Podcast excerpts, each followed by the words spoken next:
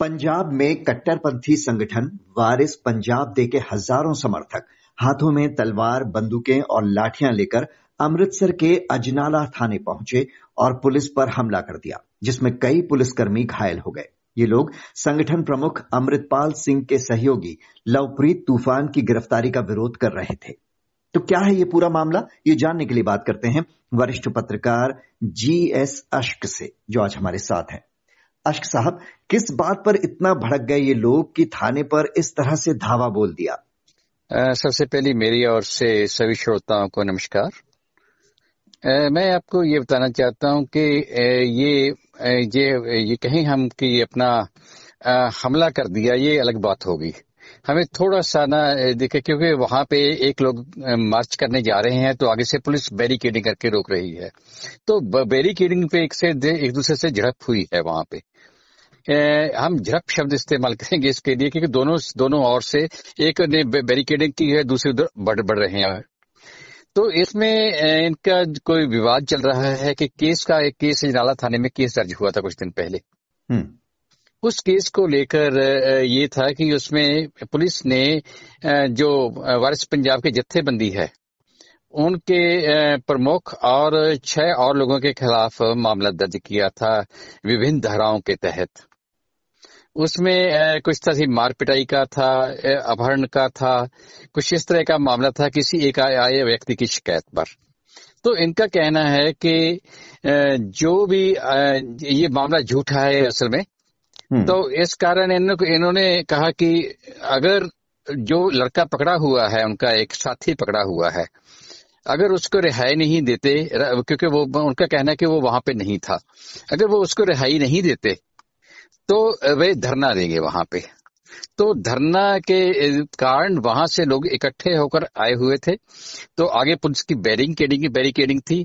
Police barricading से naturally जो लगाई है तो उसके आगे नहीं जाने दे रही थी।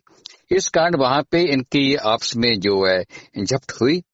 लेकिन एक उस... बात बताइए कि अगर बैरिकेडिंग की हुई थी और आप कह रहे हैं कि धरने के लिए गए थे लेकिन कोई धरने पर क्या लाठी डंडे बंदूक और तलवारें लेकर जाता है? और जिस तरह से वीडियो अब तो सामने आ रहे हैं हाँ, कि हाँ। जिस तरह से वो लोग लाठियों से लगातार हमला कर रहे हैं कई पुलिसकर्मियों के घायल होने की भी बात आ रही है तो एक तो ये बात रही। और दूसरी बात जब पुलिस को पता था कि इतनी बड़ी संख्या में आज लोग यहाँ पर प्रदर्शन करेंगे तो क्या कुछ इंटेलिजेंस फेलियर है? क्या फोर्स नहीं बढ़ाई जा सकती थी?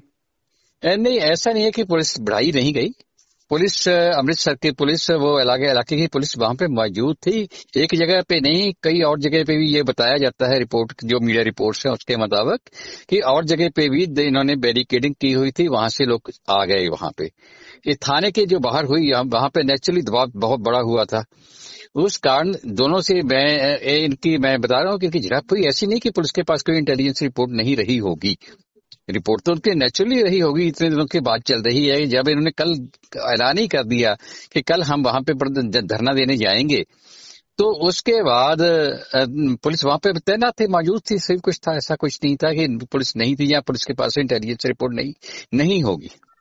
जी इस संगठन के बारे में आपसे जानना चाहेंगे कि ये कब से है ये संगठन कौन कौन है? इसमें बताया जाता है कि खालिस्तान का समर्थन करता है ये संगठन शुरू से। अमृतपाल कौन है? क्या बैकग्राउंड है इनका? ये पहले मैं यहीं से शुरू करूँगा। तीस साल के युवक हैं जो दुबई में रहा करते थे पहले। हम्म। ये पंजाब का महाजा एरिया है वहाँ से संबंधित है।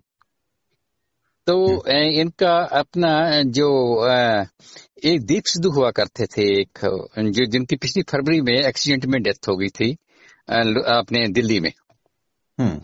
वो जथेबंदी उन, उनसे जथेबंदी के साथ जुड़े हुए थे उनकी मृत्यु के बाद अचन चेतन का उभार हुआ पंजाब हम्म। के सिनेरियो में तो उभार हुआ तो उसके बाद इन्होंने अपने उसका ये जो प्रोजेक्शन आई सामने लोगों के कि ये जो भारत पंजाब के जत्थेबंदी है उसके ये प्रमुख हैं। और इनका एजेंडा क्या है इनके संगठन का? इनका एजेंडा ये मैंने अभी कहीं पढ़ रहा था कुछ देर पहले पढ़ा मैंने। वो उन्होंने लिखा है कहा कि हमारा कोई पॉलिटिकल मोटिव नहीं है सीधे तौर पे कोई ऐसा। हम्म। तो हमारा है हम अमृत प्रचार करते हैं और दूसरा ये कहते हैं कि अपना जो नशे के जो नशे में लिप्त है नौ युवा पीढ़ी हम्म। उसको बचाते हैं। तो उन, उसका ये भी कहना है कि आ, कुछ लोग जो अपना हमारे पास रोज आ, बड़ी संख्या में लोग आते हैं नशा छुड़वाने के लिए और तो ये, मैं मैं एक मेरी मैं पूरी बात कर लूँ पहले अपनी हम्म। तो दूसरी और ये जो है कि अपना उन पे जो इल्ज़ाम लगाए जाते हैं अलगवाद की अलगवाद की बातें करते हैं उनके लिए अपने तर्क देते हैं हम्म। वो कहते हैं अगर कोई दूसरा बात करता है इस तरह की। तो उसको उसके खिलाफ कोई नहीं बोलता अगर अगर हम आप उसी तरह की बात करते हैं तो हमारे खिलाफ विवाद खड़ा होता है। ये उनका कहना है। लेकिन उसके साथ अगर वो इस तरह की भाषा का इस्तेमाल करते हैं कि हमारे रास्ते में पूर्व प्रधानमंत्री आई उन्हें हमने हटा दिया और आप वो इसी तरह की धमकी खुलेआम गृह मंत्री को भी देते हैं। हाँ ये ये बात उन्होंने अभी उसके बारे में भी यहाँ पे काफ़ी मीडिया रिपोर्ट में भी विवाद चला। और ये बातें आई उन्होंने कहा कि मेरे उन्होंने कहा आपका ये कहना है कि मेरे बयान को त्रोड़ मोड़ के पेश किया गया हम्म। ये उनका कहना ये था इस पे हालाँकि जो रवनीत बिट्टू हैं कांग्रेस के हम्म। उन, उन्होंने उसके खिलाफ कुछ फिर भी ऐसी टिप्पणी की जिससे फिर आ, मतलब थोड़ा सा आ, लगा कि अपना ये बात किस और जा रही है हम्म। क्योंकि उन्होंने आ, कहा कि जो मैंने कहना चाहा है उसके उसी उसी रूप में नहीं पेश किया गया चलिए ये हालाँकि इससे ये ये शब्दों की जगलरी हो सकती है हेर फेर हो सकता है इसके बारे में जो जिन्होंने सीधा बयान सुना वो समझ सकते हैं चलिए माना कि उन्होंने गृह मंत्री के बारे में कहा कि उनके बयान को तोड़ मड़ोड़ के पेश किया गया हाँ, लेकिन जी, जी। पूर्व प्रधानमंत्री के बारे में हाँ, ये, ये, यस इन्होंने चर्चा की है वो उसमें बयान में ये सुना है उसमें ये कहा है हम्म। मगर जिस तरह से मतलब उनका उसका उसके बयान के बाद ये भी बयान है साथ में उसी आदमी का बयान है जो जो जिसने पहले बयान दिया कि मेरे बयान को तोड़ मोड़ के पेश किया जा रहा है। जी तो मतलब वो जो खालिस्तान की मांग करते हैं उसको लेकर आपका क्या कहना है? अमृतपाल के खिलाफ और भी कई मामले हैं पंजाब के जो शिवसेना नेता हैं सुधीर सूरी उस हत्याकांड में भी इनका नाम आया था नहीं, उस, उस, पर उस, कोई एक्शन नहीं हुआ अभी तक। नहीं उसमें सीधी बात है कि उनके बा, उनके बारे में जो बात हुई है कि सीधे कोई बात उनके खिलाफ इल्ज़ाम स्पष्ट नहीं हुआ कोई केस दर्ज नहीं हुआ हम्म। किसी उनकी जो गाड़ी थी जिस आदमी ने उस पर हमला किया था सूरी पे हम्म। जिसने उसी गाड़ी पे एक उनका पोस्टर लगा हुआ था मतलब ये स्टिकर वगैरह लगा हुआ था कोई हम्म। तो इससे उनका तर्क ये है कि किसी का स्टिकर लगा लेने से ये बात नहीं संबंध मेरे क्या कैसे हो सकते हैं? ये इनका तर्क था। हम्म। तो वो सूरी वाला मामला इनके खिलाफ कोई डायरेक्ट मामला नहीं था। ये मामला जो पहला ये रजिस्टर हुआ है यही मामला रजिस्टर्ड हुआ है लेकिन ये जो अलगाववाद की बात करते हैं उस पर हाँ। आपका क्या कहना है? देखिए अलगाववाद की बात मैंने पहले आपको कहा है कि हर आदमी अपना तर्क देता है। इन्होंने जब से उभार हुआ है इनका ऑल ऑफ़ सडन तो उन्होंने भी आ, कहा है कि अगर यही बात कोई और करता है करता है मैं यहाँ पे स्पेसिफिक धर्म या किसी और का नाम नहीं लूँगा। कि और बात करता है उसके लिए कानून और हम हम करते हैं तो और। नहीं ये तो इनका वो कहते हैं कि ये तर्क कर वो ये हम्म। तर्क दे रहे हैं कि दूसरे हम्म, करते तो हम्म, हम क्यों नहीं कर सकते? पर इनका इस तरह की बात करना मैं इसलिए पूछ रहा हूँ क्योंकि ये पंजाब बॉर्डर स्टेट है। वहाँ इस तरह के हालात होना ठीक नहीं बहुत मुश्किल से बाहर आए हैं तो इसलिए मैं आपसे पूछ रहा हूँ। देखिए ये मामले जो हैं तर्क वितर्क के हैं। हम्म। क्योंकि मैं इन मामलों में सीधा कमेंट्री नहीं करता। जी।